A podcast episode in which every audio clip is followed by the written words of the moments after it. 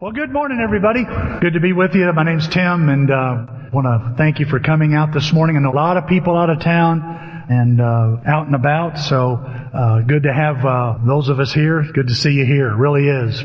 Well, we're concluding a series called "From Me to We," learning how to move our lives from this life of just me, myself, and I to us and we. And um, we've been looking at this specifically and how it relates to relationships. Uh, God didn't mean you to be alone. He didn't make you to be alone. He made you for relationships. He made us for marriages, for families, for friendships, for coworkers, for neighborhoods, for classmates. Even in the body of Christ, He's made us to connect for relationships. He wants us to enjoy our relationships. But if we were honest, we'd probably say something like, you know, a lot of the conflict I have in life is with people. It's in these relationships with coworkers and family and friends. I've learned something. By the way, having conflict in a relationship has a big impact on me. I'm sure it has a big, hopefully, uh, I'm not the only person here that can understand this.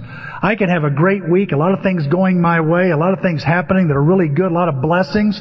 But if I have a fallout with my wife or if we're having a difficult time, it just ruins everything. Anybody know what I'm talking about?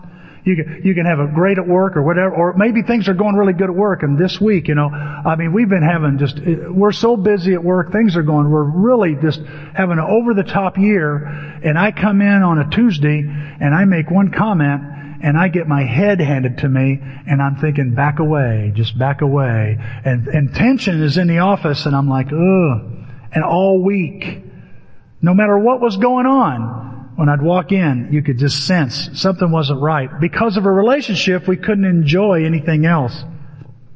That's what happens when your relationships go sideways. And maybe you can see this in a, in a marriage. we all experience this, or we've seen it in a marriage, or in a friendship, or a family that's strained and broken, or there's drama in the workplace. Why? Why are these things happening in our relationships? What causes marriages to crumble or friendships to fall apart or a roommate to move out or a partnership to part ways? Well, if you do an autopsy on the relationship, you find there's a magic bullet, there's a silver bullet, there's a toxic core to this, and it's called pride. It destroys all relationships. Here in Proverbs 16, 18 on your notes and up here on the screen, look what the Bible says here in the New Century Version. Pride leads to destruction. A proud attitude brings ruin. You see, my desire to be first, my desire to be recognized, my desire to be right, my preoccupation to be impressive, my, my deep desire to be independent or to be in charge ruins not only my life, but my me life as well. Just think about it. Pride does that. Now I'm going to give you six ways pride ruins our relationships. The way it expresses itself and has a negative impact on our relationships. Let's see if any of these you can identify with. The first one is, I won't admit when I'm wrong. Anybody know what I'm talking about here? That's what pride does. We're stubborn. Now look, we're not right all the time. You're not right all the time. I know you'd like to think you're right most of the time. But you may be, but you're not right all the time. None of us are. None of us have it all figured out. And why is it, why is it so hard to admit when I'm wrong? Why is it, is it just a trait in my family? Or just, why is it so difficult to say I'm wrong? Like, I remember years ago in a show called Happy Days, you had the Fonz, and he could not say he was wrong. He'd go, I'm, he could not admit he was wrong. And many of us, we understand that. I understand that. It's hard to admit you're wrong. Why? Why are we, why are we so reluctant and so resistant to admitting we're wrong? I think it comes from a deep-seated fear of looking stupid, of looking incompetent, of looking weak. And in our preoccupation not to show weakness, not to show incompetence, guess what we are showing with pride? Uh, we're showing a lot more than we realize. We're showing our immaturity. We're showing our lack of respect for other people. We're showing that, that we don't want to learn much. In other words, it robs us. It shows that these opportunities to learn from others get lost and it robs us of learning. And it shows the distance that we have in our relationships. Another thing that um, the way pride expresses itself and ruins my relationships is I refuse to listen to others. Because I want to admit I'm wrong, I'm not going to listen to other people either. I've heard it said pride will blind you, but it also will deafen you. You won't hear what people are trying to say. You're not interested in listening. Because, listen, because my thoughts and my ideas and my feelings matter so much to me, I'm closed to the perspective of others. And this, listen, this egotistical attitude turns people off. How many of you have been around somebody that just won't listen? You're not around them long, are you? No. Don't look at them. Now just think about it, okay? Number three, I have little or no interest in the truth. Arrogant people are out of touch with their personal reality. They're usually the last person to know of their problem. Been there, done that. And if they do know, if finally they go, okay, then they begin to shade, they begin to twist, they begin to hide the truth in order to protect themselves, protect their reputation or their image. And the thing is, the truth is eventually going to come out. You really can't hide it forever. Another thing that pride does is, and how it ruins our relationships and how it expresses itself is, I don't ask for help. I just don't ask for help. Some people think asking for help, me, I'll just say me, I don't know how you are, but I know the reason I don't ask for help is because I think it's a sign of weakness. And as I'm getting older and more in tune, I'm getting weaker and weaker. Next week we're doing a series called Word Power and the cover of the bulletin, I want you to look at it real close. There's this arm. And I told Tom, I said, I just traced my arm for the bulletin cover. I don't want to be weak. I'm losing muscle mass. I can't lift as much. I don't, I don't want to admit I don't know something. I don't want to admit that I need somebody's help. See, I want to do everything on my own. And I don't know when we started learning this. The other day, I'm watching my grandchildren again. And they reminded me how early on we learned this. I'll do it. I'll do it. I can do it. Let me do it. I'm just trying to, I'm just trying to get you in the car seat. I want to do it. Stop it. And I'm thinking, what's wrong with you? The same thing was wrong with me when I was that age. Same thing was wrong with you at that age. We learn early. And for some reason, our American culture especially, that I can spirit. I can't do it by myself. I will do it by myself. And I'll crash and burn before I'll admit that I need some help with something. And see, refusing to ask for help when you need it only makes you, it makes you look stubborn and independent and foolish.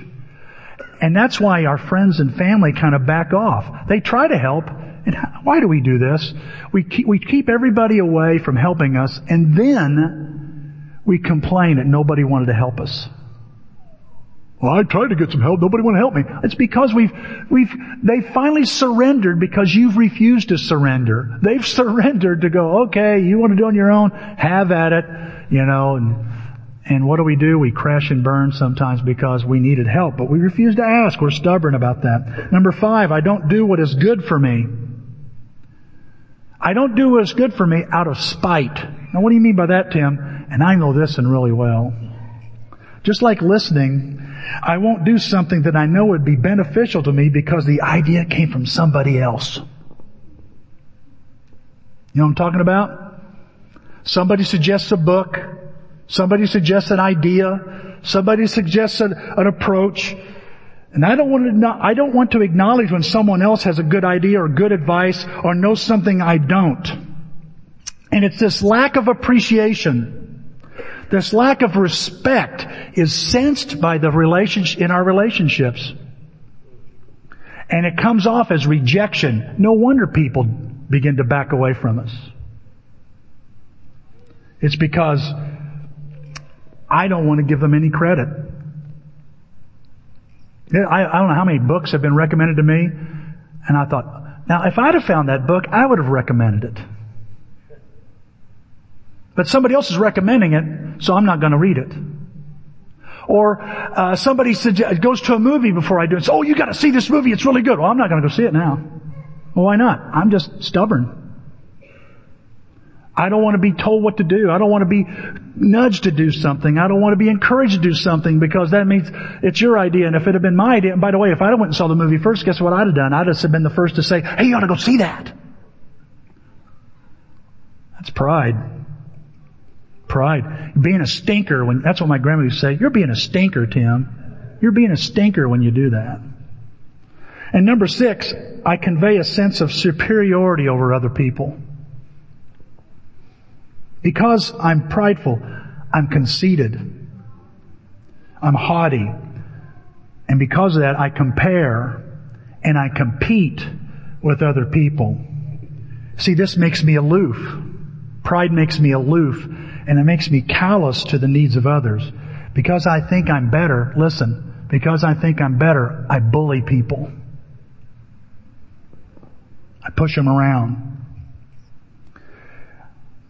I thought about this some more. I hold grudges longer than I should. I'm not as forgiving. You see, I hold grudges because I've convinced myself I'm a better person and I shouldn't have been treated that way. I don't forgive because, well, you should have wronged me. You're the one that's in the wrong, not me. I don't own my own, in other words. And this makes peace impossible in relationships. I, am not as thankful. I don't, how often have you said thank you? Do you say thank you? Oh, it's a sign of weakness, like I need it. Pride. Pride is doing that, not humility, pride. And that just makes, makes it very tough for us to get along with each other, with our families, with our friends, with our coworkers. As I've went through this looked at this series, I've come to realize that relationships depend on love. Think about this. Love. They depend on trust. They depend on understanding. And they also depend on something else. It's called humility. And I bring, listen, church, you want to bring humility in your relationships. You want to, you want to be that person that brings humility. Because when you do, God blesses it big time. Look at this here. I, I wrote, wrote, on, I think the notes there, God values humility. I've got one verse on your notes and two more to look at because there's just not enough room. Um, God va- highly values humility. Look at this passage in Micah 6. This is a passage that we've been looking at. So the Lord has told you what is good. He's told you what He wants from you. And look what he wants from you, he says, to do what is right to other people.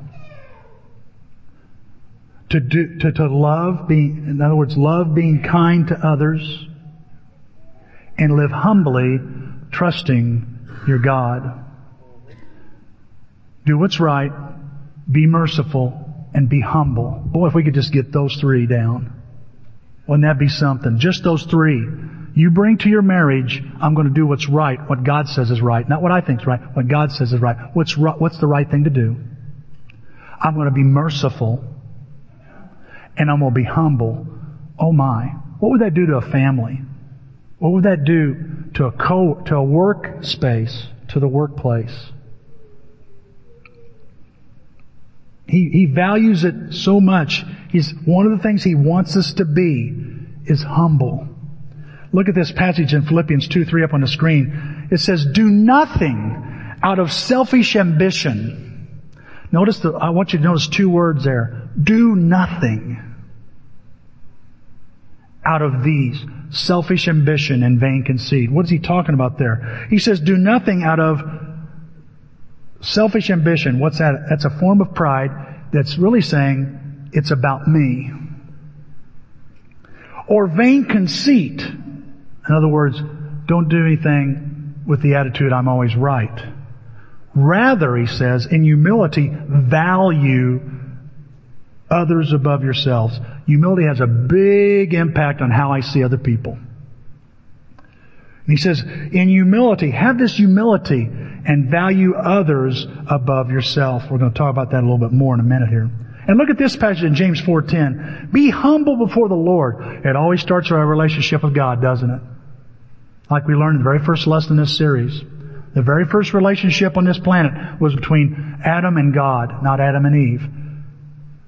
That's the most important relationship you have. And he says, be humble before the Lord and he will make you great. I was with James Lampley this week again. He's the preacher in the Godfrey Church in Godfrey and we're talking and he says, I told him what I was wanting to talk about. He goes, you know, Tim, one of the things I'm noticing is how much God blesses humility, how much He rewards it. He always rewards it so much more than most blessings He gives. And I started looking, there's only one other uh, attitude that God talks about blessing more than humility, and it's generosity.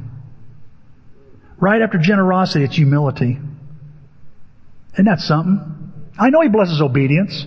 I know He blesses morality.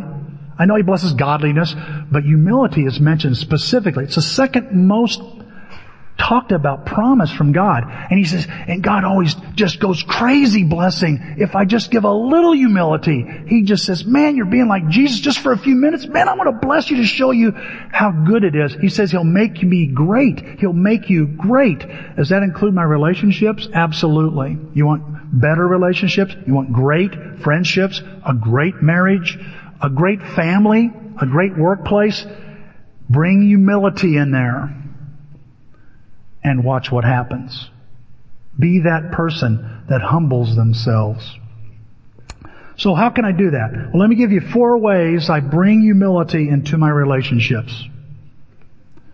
Number one, one of the best ways, I don't demand my own way. One translation says something about Jesus. He did not demand his own way. Look at this passage here in Philippians 2. We're really going to tear apart this passage in Philippians 2 some. In humility, it says, value others above yourselves, not looking at your own interests, but each of you to the interests of others. Let me ask you, are you demanding? You ever find yourself demanding? You say, I don't know if I'm a demanding person. I'll tell you how you know. How do you treat a waiter or a waitress when you don't get the right order? How do you treat somebody at the counter that just, you know, it's their first day or their second day and they're not very good at their job? See, I've been, I'm on both sides of this issue. Both sides of the counter. I have people yelling at me and giving me nothing but guff and taking my head off because their windshield leaks. And it's almost like, and I noticed something else. The more expensive the car, the more demanding the person is. My brother can vouch for that. A Mercedes, an Audi. I don't ever have somebody going off on me that's got a, you know, a 98 Cavalier and there's a hole in the muffler. They seem to be more understanding. And there's times when I, you know, I, I, I will be at a restaurant, I'll be at Frank's. You know, this week I went to Frank's again and had that egg sandwich and I'm telling you guys, it's the best. It's over the moon, man. And I ordered Swiss cheese, but the waitress forgot and put regular American cheese. She goes, oh, I messed up. I forgot. It's okay.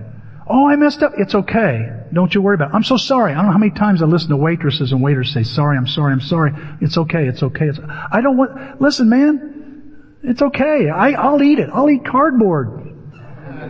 It's okay. Why? Because I've been on the other end of that thing and it isn't fun. I don't know the day they've had. Are you demanding? Go into to a dealership or you go into a mechanic and blah, blah, blah, blah, blah. And I'm like, oh, good grief. I've had people come in and just, they don't even give me a chance. I, one time I had to say to somebody, will you at least give me a chance to try to make it right? No. I said, okay. Here's your money back. They didn't have to be snotty at me. I don't know about you, but when, when somebody's demanding, it doesn't make the relationship, doesn't make me want to help somebody. And so I know that this idea of of uh, if I want to bring humility into a relationship, I've got to deal with my way. See, most of the conflict I'm finding in my relationship with my wife, with my kids, with some of you, is I'm fighting a battle over my territory. I'm fighting this battle. I'm going to die on this hill, I'll even say sometimes.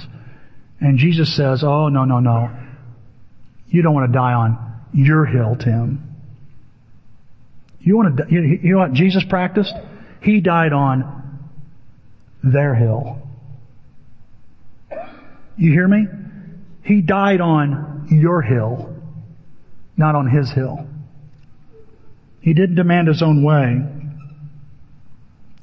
Pride makes it about others. I don't look at my own interests, but at the interests of other people. Pride, pride is about standing and humility is about surrendering. I yield my way to other people. This is something we've been learning, Gary and Alan and I. We've been, we get together and we, we used to just butt heads all the time. I had what I wanted to see done. They had what they wanted to see done. And we'd have these tension, this incredible tension in a meeting. I, that's true. And I remember Alan bringing the table. All of a sudden he's going, you know what? It don't have to be my way. You know, we always got this, I, I got it. It's my way. I, it's right way. It's the best way. And I'm convinced of it. And then we have to convince everybody. Why do we have to convince everybody if it's the best way? Is everybody stubborn but me? I mean, if it's a good idea, it's a good idea, folks. And how many times we sit around, and I remember Alan bringing this table of humility and saying, I'm learning that it doesn't have to be my way. And I went, thank God! Now it can be my way. And he said, no, Tim, I, I, I didn't share for that reason. I wasn't saying that. I'm just saying I'm not going to fight so much. I'm going to, I'm going to be more uh, selective in the battles I fight. Because we fight over the dumbest and silliest stuff. No, I give up my way. I yield my way. Kind of like when people drive up, you're the person right of that person and they came later and it's your turn? I mean, legalistically, by law, but you wave them on anyway? That's yielding, see? That's yielding.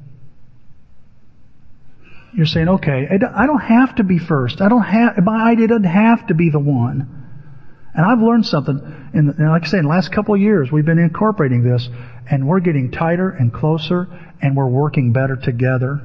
Well, you just don't have anything to fight over. Oh, you want to bet? We got lots to fight over. But we've learned, I, there's a fight inside. See, Jesus, He didn't demand His self. He didn't demand His own way.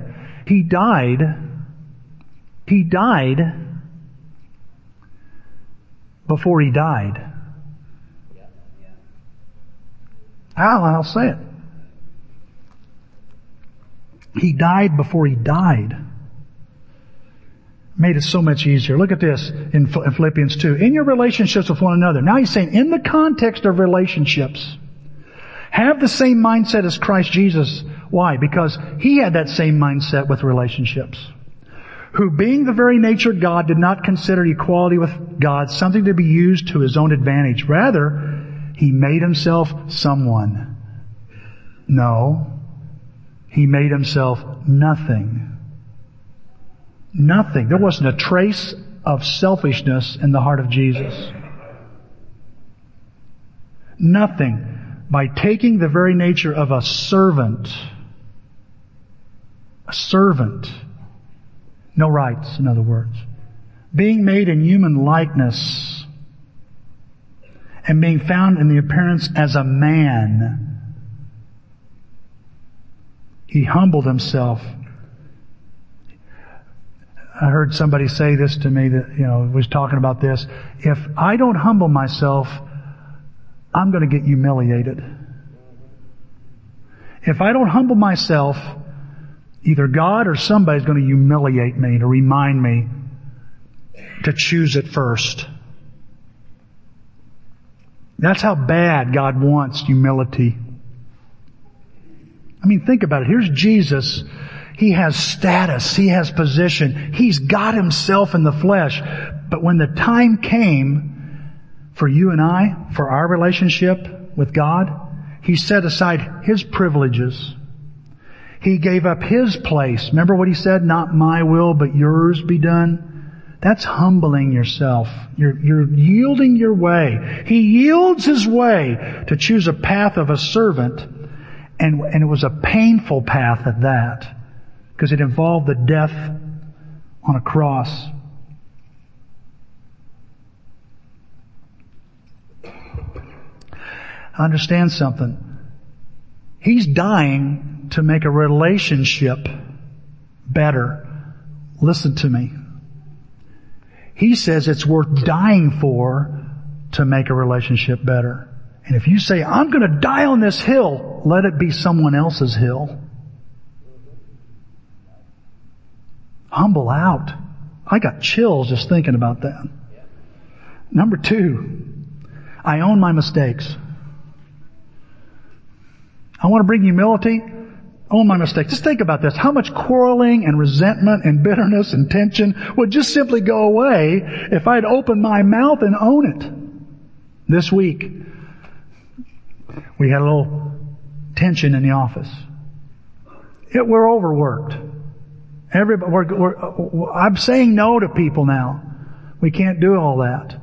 And it's still not working. we we did as much business in April as we did the second year we did in, in, in business all year.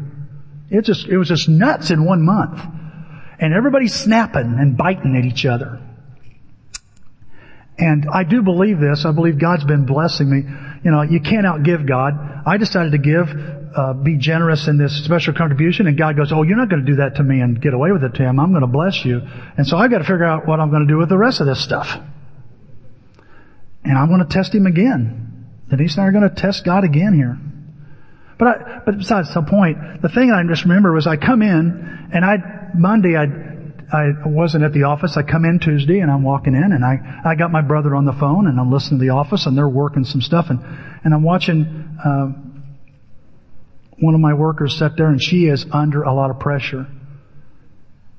And I'm going, well, I uh, listen, and my brother's telling me, hey, tell him I'm over here and I can maybe work on this problem. And hey, listen, my brother happens to be over there and bam, snap, pow, I get my head handed to me. And I'm like, I don't need anybody else telling me what to do. And I'm like, oh, uh, I'm the boss. And I, I, catch myself thinking that, backing away like I'm, like I'm standing before a rhinoceros. I'm like, what's going on here? I'm the boss. I'm, I'm paid to tell you what to, I'm, I'm, that's what I'm, I'm, thinking. I'm going, oh, what, what, why are you acting this way? And I start coming down on her. You think that helped anything?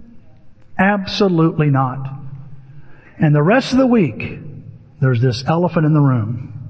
I'm trying to work and I'm, you know, moving around the elephant going, okay, I want to just let you know I want to be over here. Okay.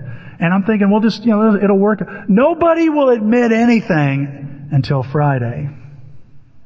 And there's this tension all the time around the place. I've even got it carried on at home. I'm thinking, man, I got this, ten- what is it from? I know what it's from. Got my head handed to me by an employee. And all I was trying to do was help. Well, you're no help at all. So I walk away and she goes, well, walk away. Just walk away. And I'm trying to think, how am I going to deal with this? Because I'm looking at humility. And I go, look, I'm just trying to help. It took everything I had just to say that. And I go, I leave, and I want to kill. I want to hurt somebody. And so, the week, and finally Friday, she looks at me and goes, I need to apologize. And let me tell you something, even if it was a four days later, when she said I need to apologize, it felt so good. I said, well, you know, I didn't handle myself very well either. I want to apologize. No, no, no. I really was out of line.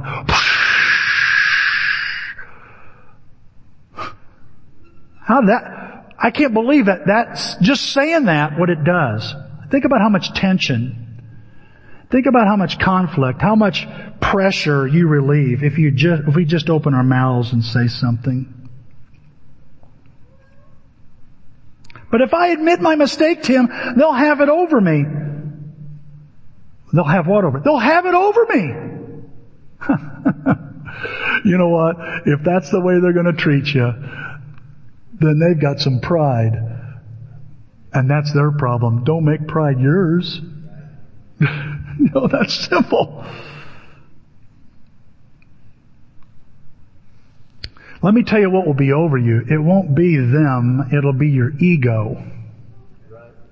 And it will ruin you and run over you and listen, I know this is true, and yet I fall for it every time, but it's true. No ego is worth protecting. Because it leads to ruin. So own it. Admit it. And use humility to defeat it. Listen to Proverbs 28. The man who refuses to admit his mistakes can never be successful, but if he confesses and forsakes them, he gets another chance. Humility, see, fills our relationships with second chances. Great relationships are filled with second chances, and that's because there's lots of humility in there. See, I've learned something. Humility is the atom bomb of sin. You know what I'm saying? It's the 30 6 of sin. I mean, when you, when you bring humility into sin, it don't know what to do with it. It just falls apart. How do I know that? Because Jesus brought humility when He defeated sin, when He defeated our sin. Look what it says. He humbled Himself by being fully obedient to God, even when it caused His death, death on the cross. You see, that's how you defeat sin. Jesus says, I bring humility in it, Tim, and it can't stand it. I take the wind out of it. He brings humility on a cross. And I bring humility when I die to myself and confess. And just be honest with my stuff. We all make mistakes. We all blow it. And humility owns it. Number three, I give more honor to others. I think, you know, I, I, was listening to somebody say humility is so misunderstood today, and I think it's true. I've, I've fell for this as well. We think humility means to think less of yourself. I'm a zero, I'm a mess, I'm nothing. That's false humility. That's all that is, is false humility. Humility, listen, is not thinking less of yourself, but thinking of yourself less. That's all it is. That's what it should be. It's thinking of yourself less. You say, well, you know, it's, it's being honest about your strengths. Because we all have strengths. Every one of us here has something we're good at. But also being honest with your weaknesses. You know, all of us here have weaknesses. And that's just being honest about that.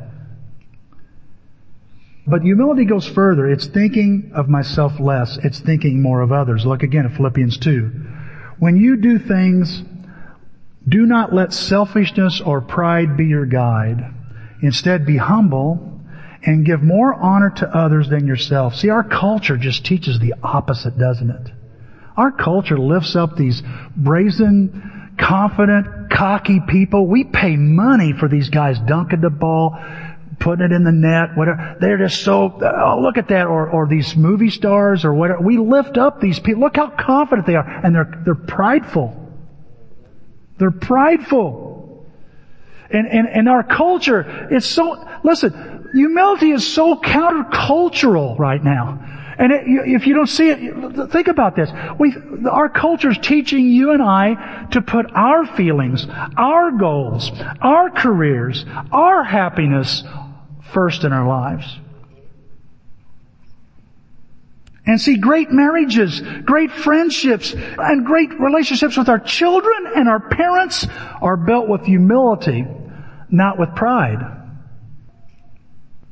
It's the kind of humility that forgets about yourself and respects and honors other people. Again, Romans 12:10. Give each other more honor than you want for yourselves. See, listen, humility has nothing to do with how you think about yourself. It has everything to do with how you think about others. One of the ways I learned this week, I just learned this this week, the way you honor people is by paying attention to them. We got a call from a guy, some man, and Denise sometimes will put the person on, uh, the, the, the customer on speaker because they're just having a hard time communicating. And they're talking, and it's an old person, and they're just talking, and, well, I'm trying to, I don't know, I'm trying, and this old man, and I'm feeling bad, I'm trying, finally, I said, you know, you want to go spit it out, just say it! And finally he goes, I'm trying to get this molding on this car, and I don't know, I'm trying to donate this car, and, and is there any way you can get to it? And we're jammed, I'm like, Denise, I don't know, we're really help him, you know? Well, I don't know if we can help you today, well, we'll see, and, and, and finally I, I decide I'm getting in my van and I'm going to go out and help the guys because it's, it's gotten crazy and I got to go put some glass in. Well, this, Denise goes, would you go by this old guy? This, this, this guy, you know, and I go, okay, where is he? Well, he's down, I got to drive 30 minutes to get to him. Pride? Pride? I'm in the service industry. So I drive, I get there, and he's not there. So I call him. Hello? Hello? And I go, hi, this is Tim from CW. Oh, hi. Hold on. Hello? And it's his wife. What is it? I said, I'm Tim from CW, blah, blah, blah, trying to fix your, you know, husband. Well, hold on. Let me give you the code to our garage so you can open it. You're gonna give, you don't even know me and you're gonna give me the code? Are you stupid or what? Okay. What is your code? One, two, three, four.